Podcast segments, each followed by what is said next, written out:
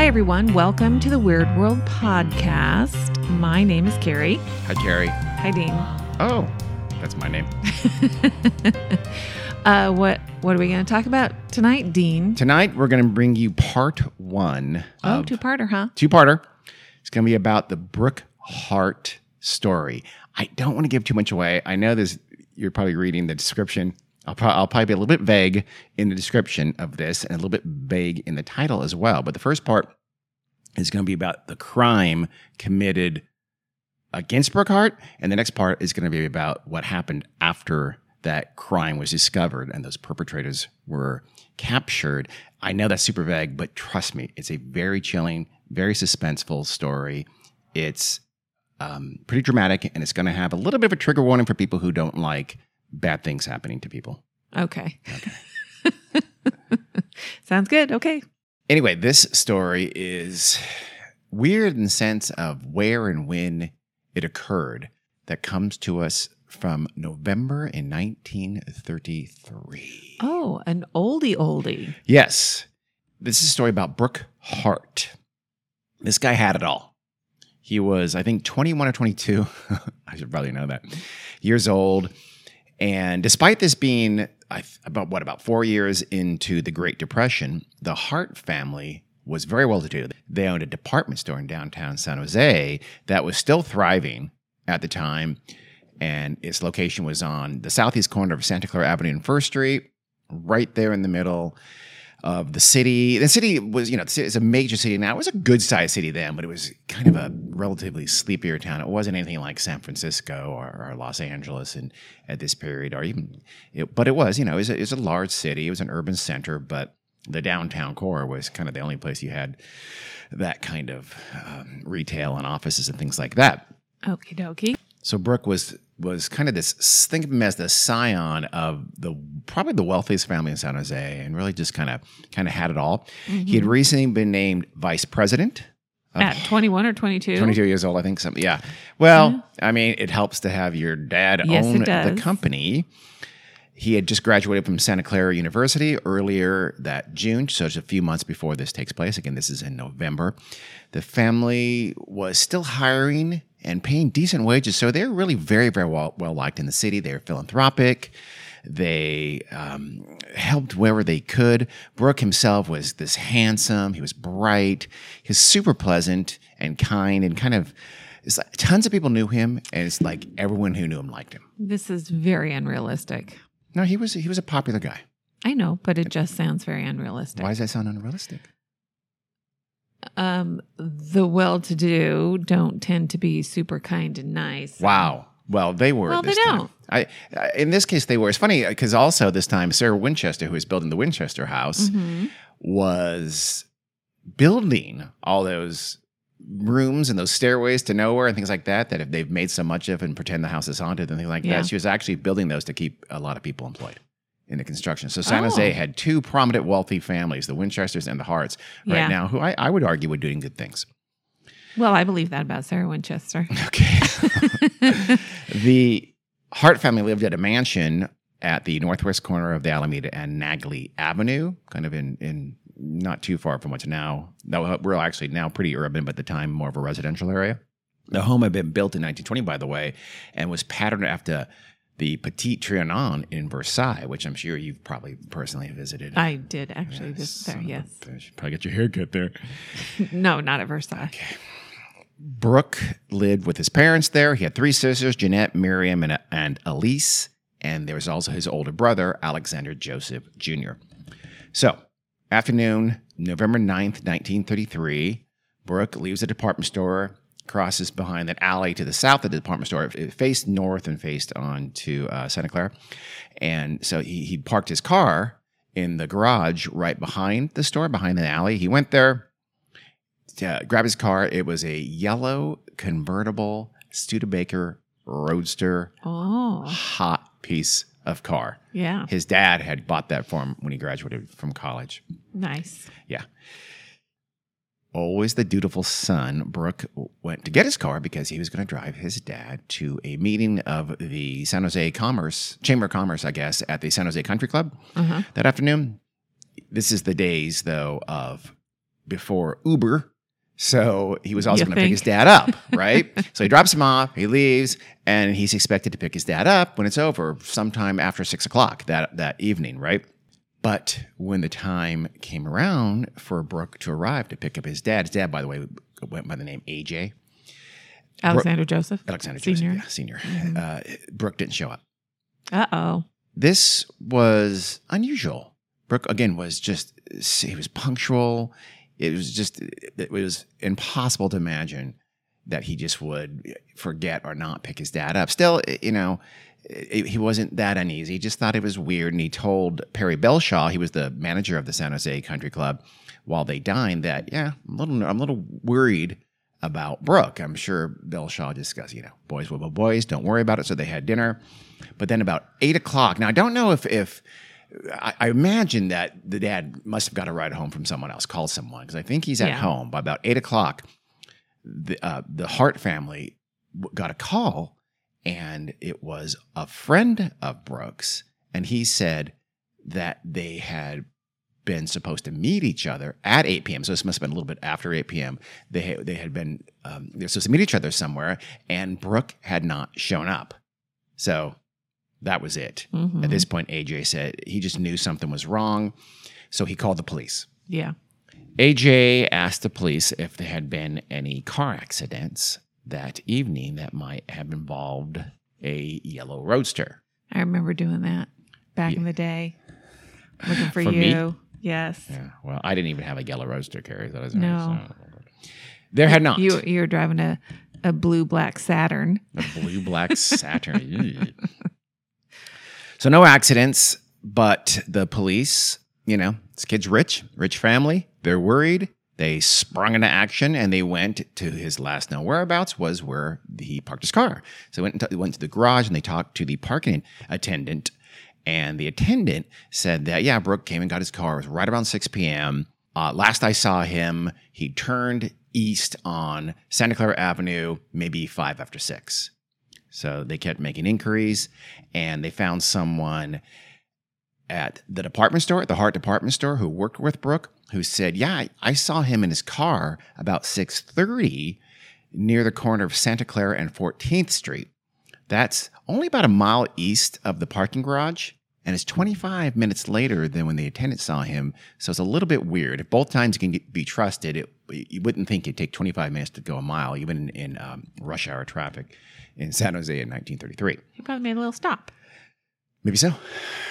About seven o'clock, about so about a half hour later, when he was supposedly seen in kind of East San Jose, a rancher in then semi-rural Milpitas, about seven miles to the northeast of of downtown San Jose, saw someone who looked like Brooke standing next to a car on Evans Lane. In Milpitas now, again, is a is a growing, thriving city. At the time, there was mostly, I think, there was a lot of citrus farms and things like Oh, that Okay. and was pretty, you know, more or less rural, even though it's just a few miles away from San Jose. Now they, they pretty much merged together. The rancher didn't think anything of this, of course. He had no reason to think of anything of this, but he came back around 8.30 or so, passing by from where he was going. He passed by that same place again where he had seen someone who looked like Brooke with a car, and the car was still there, but no one else was. Hmm. That was about 8.30. So back at the Hart home, the family is, Uh, you, you can imagine, is waiting Yeah. very anxious, anxiously. Their their anxiety must have been increasing every few minutes, just hoping for some word from Brooke or of Brooke. What what could have happened to him? Finally, it's nine thirty, so it's been going on. I mean, they've really been a little nervous since maybe six thirty ish, but they've been very very nervous since a little after eight o'clock. At nine thirty, their telephone finally rang. It was not exactly the call they hoped for, but it was better than the worst possible news. The call was from Brooke's kidnappers. Oh, he was kidnapped. Did you not see that one? Well, what do you think happened to him? I well, I knew there was going to be some sort of tragedy. Sure, sure. So Brooke had been kidnapped. Elise Hart, his older sister, answered the phone. She said that a quote, soft spoken man, unquote, told her that they had abducted Brooke and they would call back soon with instructions. Seems kind of weird, doesn't it? But you'll see what, what, what I think what they were doing. An hour and a half later, they finally did call again. 10:30 or yeah, well, no, you know what? Was it 9:30? It was either an hour, an hour and a half later, but about 10:30 they finally connected to the Hart home again. Later on, the telephone company would say, yeah, that the number that connected at 10:30 had tried to call the Hart House three times before that, Oh wow. but had been able unable to connect. I assume that means the Harts didn't know how to leave their phone alone. I'm guessing they got a busy signal or something like that. I mean, so Oh. they, I mean, they probably were. They were probably calling the police and things like that. I'm Yeah. sure they were. So anyway, luckily though, the kidnappers did uh, connect again about 10:30 or so, and this time the other sister, Miriam, answered the phone, and I guess the caller must have had must have like muffled his voice or somehow tried to disguise his voice because she would only say that she thought it sounded like a man. oh. So he's probably doing something. Maybe he's p- pitching it differently, something Yeah. like that. But this man told her that they needed forty thousand dollars for the safe return of Brooke. Which is how much About eight hundred and eighty thousand dollars. Oh, okay. So a, a pretty big chunk of change. Especially, I mean, this, this the, the family is doing well, but this is The in the middle of the Great yeah. Depression. He said they'd call yet again the next day, and they'd give them instructions for how to do this transaction.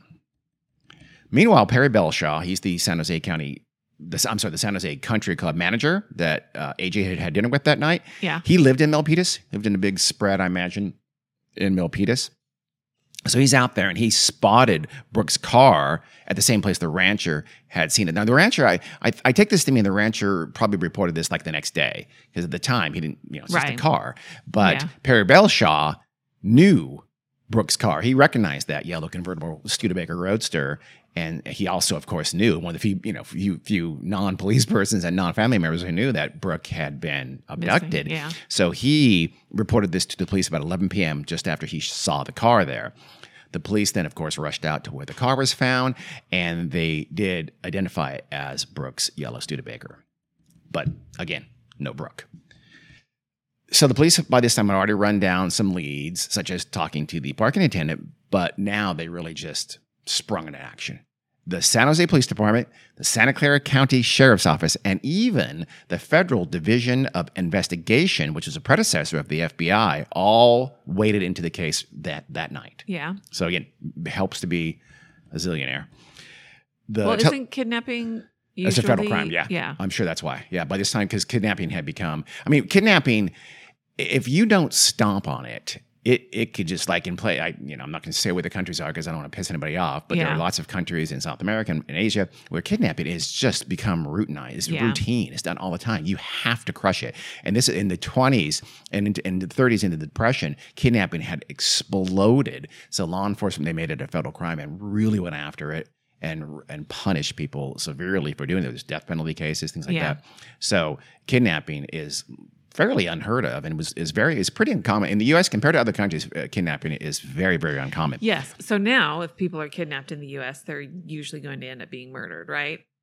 Whereas Mm. these other countries where kidnapping for ransom is fairly common, Yes. your chances of surviving a kidnapping are much greater. Well, at this as point, long as somebody kidnapping- can pay for you. Yeah, but kidnapping still was still I think still pretty common by 19, 1933. So it wasn't unusual for a wealthy kid to be kidnapped Right. and to be ransomed and successfully. So this 1030 call was traced by the police. They they had already put a trace on the Hart's home phone and the telephone company said it had come from San Francisco. Oh, okay. And I think that meant the 930 call. The 1030 call came from San Francisco as well. And it had come specifically from the Whitcomb Hotel. Oh, It's still there, by the way. It's at Market Street and 8th. It's just a short walk from the headquarters of Twitter, okay. right there in the um, South of Market area of San Francisco. Police thought these calls from San Francisco were a ruse, though. They thought the kidnappers were almost certainly closer to home, that they knew Brooke. They knew his patterns. They, they, they figured that he must have been, they, these kidnappers were almost certainly from San Jose, and maybe they're just going places to make the calls to confuse them and, and lead them in the wrong direction. yeah. They started searching for, for Brooke right away, but they kept their, I guess they searched a little bit in the Oakland area. I'm not sure why, if they got a tip or not, What are they searching? for Brooke.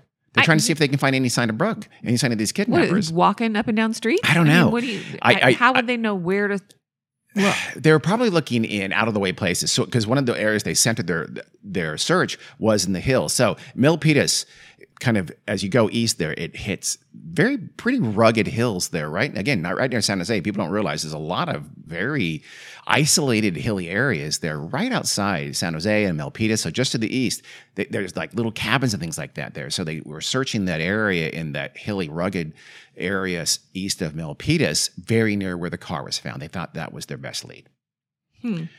the area around uh, like Cal- where Calaveras Dam is now. So again, it's right outside the heart of Silicon Valley, but it's actually a pretty lonely area. But did they send anybody to the Whitcomb Hotel?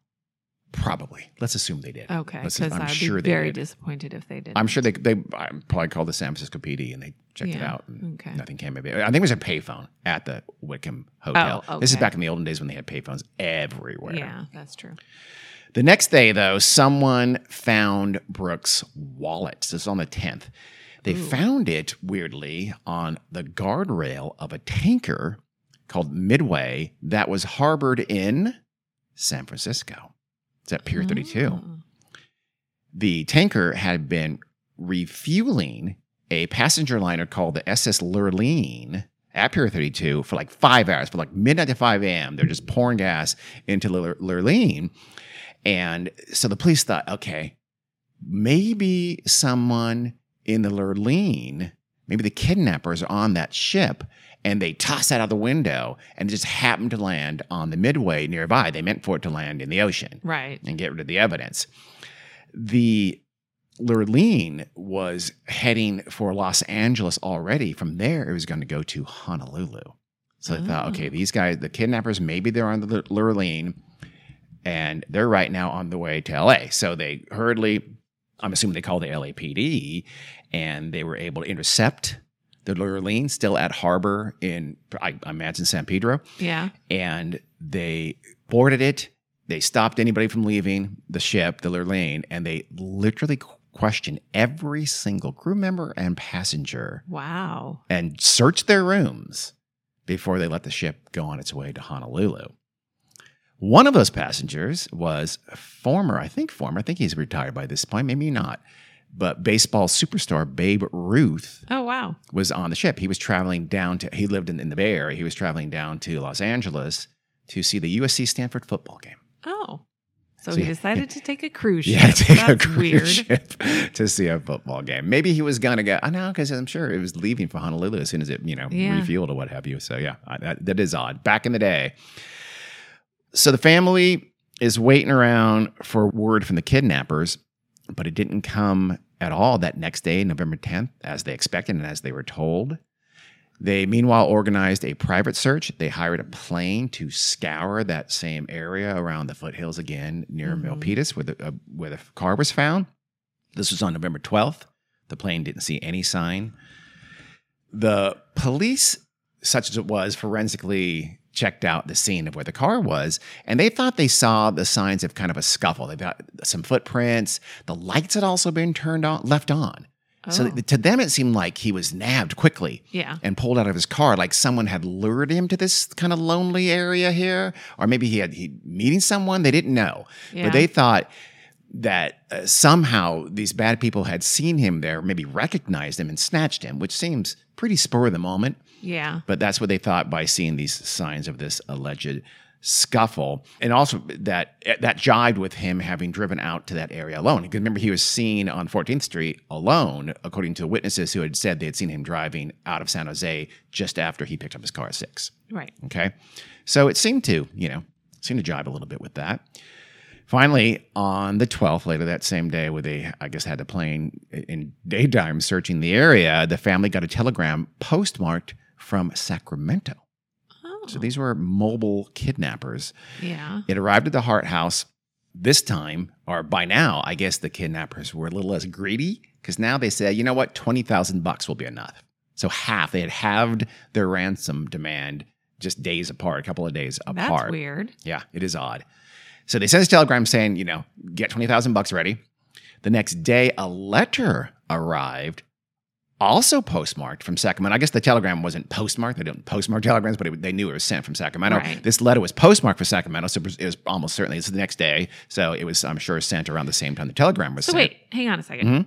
Telegrams, you write out Yeah, your message. Yeah. and give it to somebody at Uh-huh. the telegraph office. Yeah. Right? I, I don't know what the. I mean, maybe there's a delay. The telegraph it sender. must not have been said. Yeah. It must not have been specific. The ransom amount Yeah, I is. know. It must have made it sound maybe like it was a business deal or Probably. something. Probably something like that, or maybe they said, "Hey, you know, I don't know what in the old days. Could you would you pay more for a rush or just put it in the, on the pile and it could have been sent an hour after you left? I don't know. I don't know how telegrams worked, but I I, I imagine lots of people were sending telegrams. So I don't know that there was a telegram guy there. As soon as you gave it to him, he started going doot, doot, doot, doot, doot, doot, doot. We need to do a little or bit more the hell that research on this. On telegrams? Yeah, actually, no, we don't. We're good. Don't worry about it. So the letter was also sent from Sacramento. It arrived the next day. That was sent, by the way, to the family's department store, not to their home. I don't Hmm. know why. Maybe, they may not have known the address of the home because uh, otherwise they've been calling and telegramming. Well, wait, do you have yeah, to because that's the, how telegrams are Yeah, don't know. delivered to the door. Are right? they? Okay. So I mean, they must have then. Well, anyway, for one, some reason, they sent the letter to the home. And finally, the store. Pardon, the store, rather, sorry. And finally, there were some instructions in that letter. AJ, the father, was told to have a radio installed in Brooke's car that I, the kidnappers, that indicates the kidnappers knew the car had been recovered and found yeah. And that he was told to the next day he should listen up, get in the car, and listen to the radio because the ransom drop location would be broadcast on NBC Radio's KPO radio station. And that when he heard that on the radio station, he was AJ was going to have to drive the money to that location for the drop off. Weird. Here's a problem though. The reason Brooke had had to drive his father to the country club back on the day of the kidnapping was because AJ Can't drive. had, cannot drive. He had never learned to drive. So this was a problem. The kidnappers clearly did not know that. So that same day, the 13th, when he was supposed to be, you know, sitting in the car waiting to drive somewhere that he couldn't do, he advertised a $5,000 reward for the safe return of Brooke. But in it, he, he pledged that, hey, I will not pursue any criminal charges. I'll let it go. In other words, hint, hint. Right. It's you guys I'm talking to. For I'll give you five thousand bucks as a reward for finding my son. Basically, I'm going to close my eyes, put my head down. You give me my son back, and we're good. No questions asked. The police kind of bolster this by saying, "Hey, and we will not today. Now we, we will no longer try to tap or trace any calls coming into the Hart family. So in other words, it's like, hey, if you want to get a hold of it, it's on the download. You'll get five thousand bucks. You'll go away. It's all good. That was the Mhm. idea anyway. The next day, another letter arrived.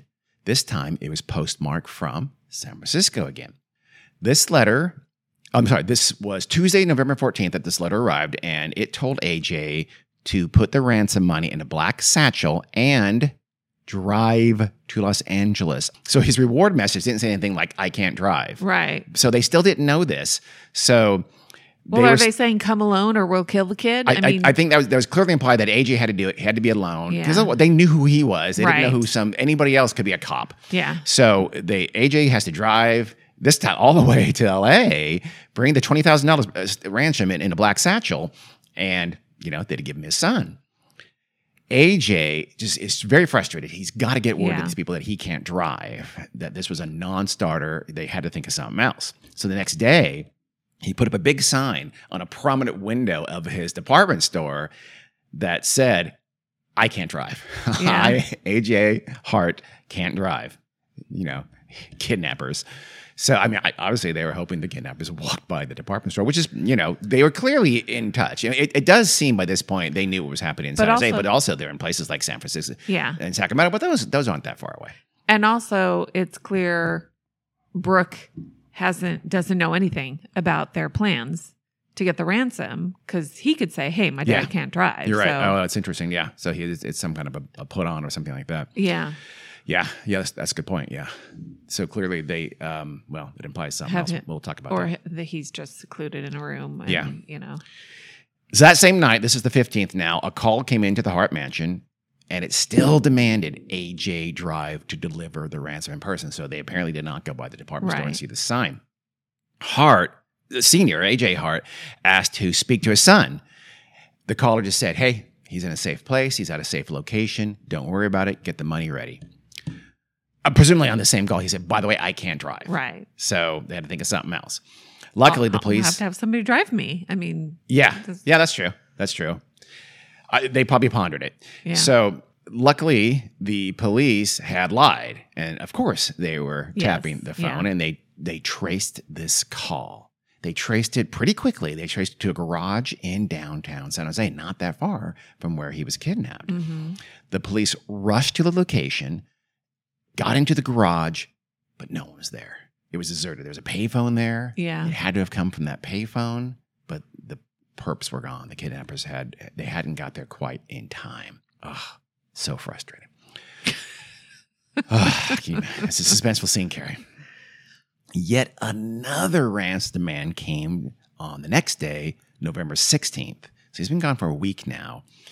Yet again, the kidnappers told AJ to drive the ransom to a site they would reveal in time soon. So I, I, I don't understand that because if he's talking, he must have maybe he forgot to tell them on that on that call earlier where he said that I want to talk to my son. Yeah.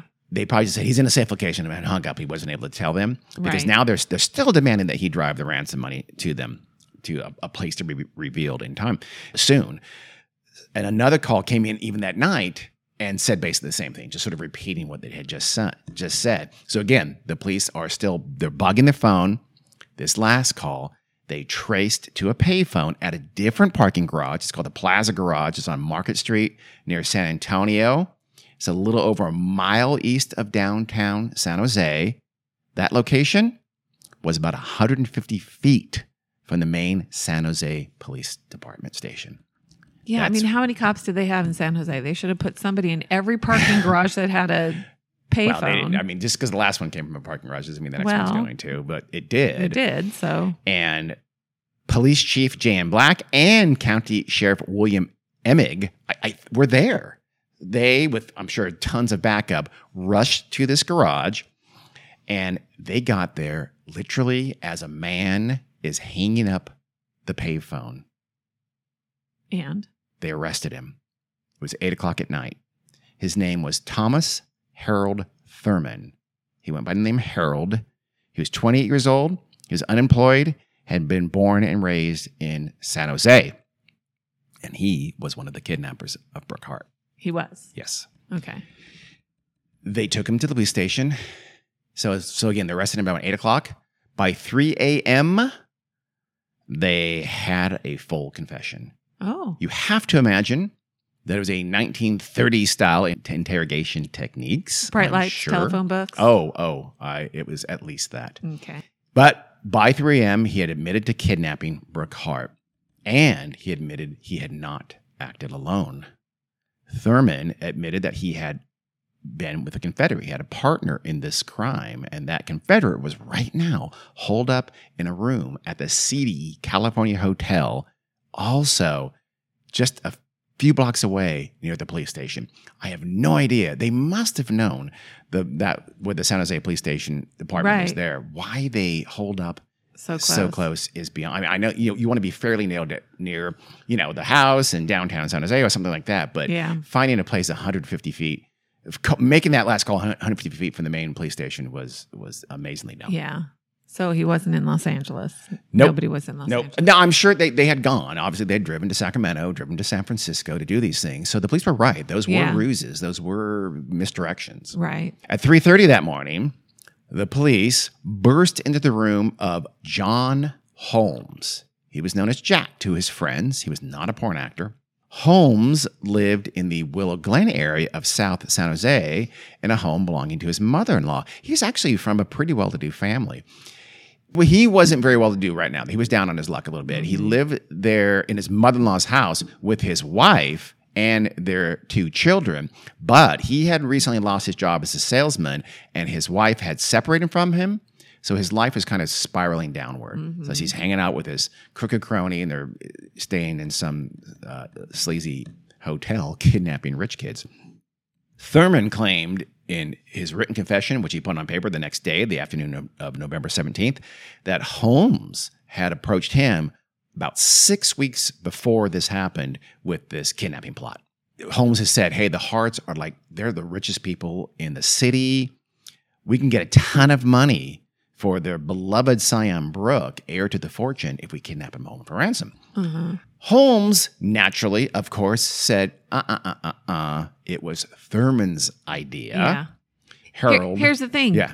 Cops, we Yeah, don't give a shit whose idea it was. You're both doing it. well, so I know. I They're know. questioning them separately, Yeah. and criminals are always going to try to lay the blame on the other one because Yeah. they want to ease the bur- their Mm-hmm. sentencing or pretend they're cooperative or whatever. So Holmes said Thurmond had done it, but here's Holmes' story, and this is why I believe Thurmond. Holmes said that the two of them had been out at a movie two days before the kidnapping. That's it. As they're leaving the movie theater, they happen to run bump into Brooke Hart and see him. And Holmes said Thurmond grabbed his arm, pointed out Brooke Hart, and said, quote, there goes Brooke Hart. If we pick him up, we can get a nice piece of change. End quote. Oh. That two days before, I mean, it's not impossible. Yeah. I, that just seems six weeks makes a lot more sense. yeah. And I think Holmes was the smarter of the two. You know, Mhm. I, I- and neither was geniuses, given the fact that they were hanging out 150 feet from the police station. So, regardless of who the mastermind was, eventually they did have stories that more or less jived with the big picture. Maybe it wasn't who planned it and who did what, but the the the story more or less of what happened that night on November 9th when they kidnapped Brooke came together. Here is that very sordid story. So just after Brooke exited the parking garage, remember it was about six o'clock, right behind their department store, on his way to pick up his father. Thurmond was waiting for him. And he just, I guess, at at a stop sign, he just slipped into the passenger seat. It was a convertible. Uh-huh. I imagine that, so you can just grab the door, open it, Yeah. slid into the passenger seat, and put a gun on him Oh. and said, drive to Milpitas. So Brooke did as he was told. Why the next mile would take 25 minutes, Yeah. given the witnesses' statements, that doesn't make any sense to me. They, they wouldn't have stopped. It could have been, again, even with- bumper to bumper traffic, I don't see how it's going to take 25 minutes. Maybe the times weren't qu- quite Right. right. Yeah. Who knows? But the, remember, there's also the witnesses, had multiple witnesses said they'd seen him driving. They all said they'd seen him driving alone Alone, yeah. but it was night by time. This is November, so wouldn't it be night after six p.m.? Yes. dark, at least dusk, Yeah. and visibility. So visibility wasn't very good, and of course, people's t- sense of times are notoriously weak. So let's assume Yeah. they they really did see him um, at at, six thirty, but and the, and the rancher also would see they see that car there later about seven o'clock. So Brooke did it. He, he was told he drove to Milpitas. Like I said, it's about a seven or so miles away. They got to that lonely area along Evans Lane, and Thurmond ordered him to pull over. And Brooke sees a man with another car waiting there. This was, of course, Jack Holmes at the rendezvous point. The two men put a pillowcase over Brooke's head Uh-huh. to blind him, blindfold him so he wouldn't see where he was going. And they hustled him into their car and took off. And and so maybe he maybe he did resist. Maybe he saw the pillowcase and got got worried. So Yeah. maybe maybe that's why they saw a scuffle. They did leave the lights on, which is a little bit weird. Yeah. But I don't know. The the the police probably read a little too much into that. And once they're in the car, they headed north. So they're going north toward. Um, actually, I think this is pretty quickly in Alameda County, and they eventually arrive at the approach to the San Mateo Bridge. This was in a town called Hayward. It's, a, it's a city south of Oakland. It's about 20 miles or so, or so north of Milpitas. So it's a good, decent drive from, from where they had taken him. Uh-huh. The San Mateo Bridge, for those of you not familiar with the Bay Area, it crosses kind of the southern part of the San Francisco Bay. You know, think of San Francisco Bay comes along and it goes pretty decent far north and and a, a long stretch south and kind of forms an arc where Silicon Valley is at the southern end of it. It's um, so it's north of the southern end, but it's still at the southern half, let's say, of San Francisco Bay, and it connects oh, the East Bay, where Hayward and, and these places are, to the peninsula, to San Mateo County. Okay. Have I been on that bridge? Yeah, I'm sure, you, yes, you have. Do I hate it? You uh, you for sure hate it because you hate all bridges. there is weirdly there is a closer bridge called the Dumbarton Bridge. It's quite a bit closer to Milpitas, and they could have used that bridge, but my guess is it's the bay is much shallower where the Dumbarton Bridge is. In fact, Yeah. mu much of it's just gone almost like almost like a causeway Yeah. over kind of marshy, muddy, mucky uh, ground as opposed to real true open water. Yeah. So my guess is they drove up to the San Mateo Bridge for that reason. It was more of it was over open ocean. Okay. Holmes and Thurmond continued about a half a mile onto the bridge. They were clearly trying to get over more open water. Again, the base of that bridge, even even there, is kind of a marshy, muddy area. So they drive a half mile along the bridge, and according to Thurmond's confession, quote, "We stopped the car and ordered Brooke to get out." By the way, this is where you might want to have a, you know, this is not good. This is the start of things that are bad. Trigger warning. Yes. So we stopped the car and ordered Brooke to get out. He started to cry for help, and Holmes hit him over the head a couple of times with one of the bricks. I'll explain that in a second. They were pretty good blows, and he didn't give us much trouble after that. We then tied his arms behind him with the wire and also bound his legs with it. So you can see pretty obviously Holmes and Thurmond had come prepared. Yeah. Thurman would later say that he had made a trip that very afternoon of the 9th, the day of the kidnapping. That afternoon, he had gone uh, to get these supplies. Quote I went to Merritt's plumbing shop and bought three bricks for 10 cents each and 55 cents worth of wire to make preparations to kidnap Brooke Hart. End quote.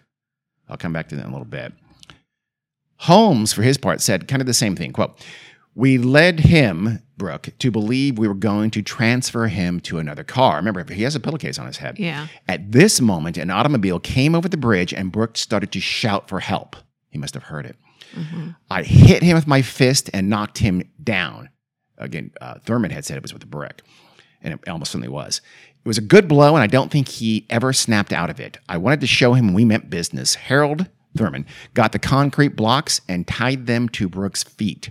Then I said to Harold, let's give it to him. Then we picked him up and we threw him overboard, meaning over the side of the bridge. End quote. Wow. Yeah. They're pretty horrible. Holmes and Thurmond had, as you can tell, tied baling wire around Brooke, and then the, those concrete blocks, the 22 pound concrete blocks, they had tied those to his legs. So they clearly intended to kill him. From Well, that's- uh, malice aforethought. There was Yeah. never any intention to, let, to, to kidnap him alive. Wow. Holmes again said, quote, We picked him up hand and foot and heaved him over into the water. I don't know whether he cried out or not, end quote. Now, unknown to the two men, the tide was out. So the ocean, it was still, it's, it's pretty shallow, but um, he, Brooke was able, it seems like he must have been able to get at least an arm loose, and he struggled to stay afloat because they could hear him down there, and he was at the surface still. He didn't just sink down. Uh, So he's a pretty strong, he was a strong kid. yeah. And they th- heard him thrashing around for a few minutes, waiting for him, waiting for it to end, but it didn't. So they finally got fe- fearful. They got nervous. He might get to help, or he might get something he can hold, or something like that, and Yeah. live. Um, I mean, they they'd hit him a couple times with presumably the brick, but he and and and they dropped him from the drop. I don't I don't think it was that far of a drop. Obviously, it hadn't killed him. And so they get their gun and they just start shooting down into the darkness below the bridge. According to Holmes, quote, he struggled around down there, and Harold, again meaning Thurmond, said, Give me the gun. I'll fix him. I gave him the gun, and he climbed over the railing and held onto the bridge stringers and fired away. We couldn't see Brooke. It was dark, but we could hear him floundering about. End quote. So you see, Holmes is saying that Thurmond had shot at Brooke. Right. Brooke apparently maneuvered under the bridge and they heard him on the opposite side. So he's swimming, and which, by the way, meant he was swimming against the current. Oh. So he was still, in, you know, he had Yeah. some strength left. But this is very cold water, by the way, Yeah. as you know. They fired more so- shots down there. Holmes would say that he didn't know if Brooke had lived through the fall, but that clearly can't be true. Holmes' story, by the way, his confession is less coherent than Thurmond's is. To me, I, I read I've read them both, chunks, uh, most of them, and I, I think Holmes was lying any chance he could, just not very good at it. I think Thurmond was more or less telling the truth. Yeah. So I don't think Thurmond took the shots. I think Holmes did. When they heard no more sound from below, they finally just said, okay, he must have finally drowned. He's dead. Let's go. And they left. But Brooke had not drowned before Holmes and Thurmond had left the scene. Because at 725, that it was around seven-ish or so, or a little bit after seven when they got to the bridge. At 7:25 that night, two men out gathering wood near the bridge heard someone crying out from the water. I can't last much longer. Yeah. So this, so obviously, Holmes and Thurmond had left by this time. He and and uh, Brooke was still alive, Uh-huh. so he's able to cry out. He's screaming. The two men, their names are Cal Coley and Vernon Ridley. They said we tried to help Brooke. We went out there toward the water, but it's it's again it's Dark. marshy. It's Yeah. it's muddy. It's muck. I mean, you can you know you can get stuck in this stuff. It's basically a, a big marsh at this point. These two men said they had not, by the way, heard any any shots, which is weird. Yeah. I, I didn't get the sense they had just got there, but maybe they had. Maybe they were from somewhere there, and, and for whatever reason, they didn't hear shots, which seems unusual. This is a, a fairly lonely place at this time of night. Despite clearly hearing Brooke cry out for help, they said they never saw anyone. I mean, it's, it's pitch black. It's Yeah. very, very dark. Yeah. And after a few minutes, the night was silent. The cries ended. So, not long after Brooke was kidnapped and had been missing, some doubt about what Holmes and Thurmond's said arose. And this was, it's not long, it's just a, couple, a, few days later, someone came forward with a story that didn't quite jibe with what Holmes and Thurmond had said. You, you basically heard their story just now. This little wrinkle came from a woman. Her name was Delphine Silvera. She claimed that she and her daughter Isabel had been at their four acre apricot farm in northeast San Jose, pretty near the part of, of southeastern Milpitas where the car had been abandoned. yeah.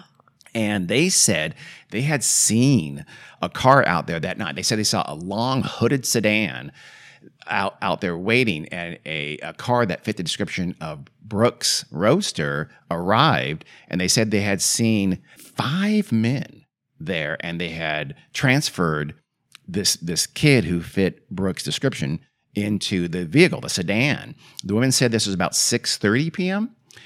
and that they were by their barn when they saw this happen and the sedan was was dark they thought maybe it was a buick but they couldn't be sure it had arrived just before this happened and they said and when when the the roadster got there someone had said well we got him all right and that's when they transferred him to the sedan they said that the young man who had been transferred from the roadster to the sedan was driven away in the sedan with some of the men, while one or more of the other men, of these five supposed men, got into the yellow roadster and followed the sedan away.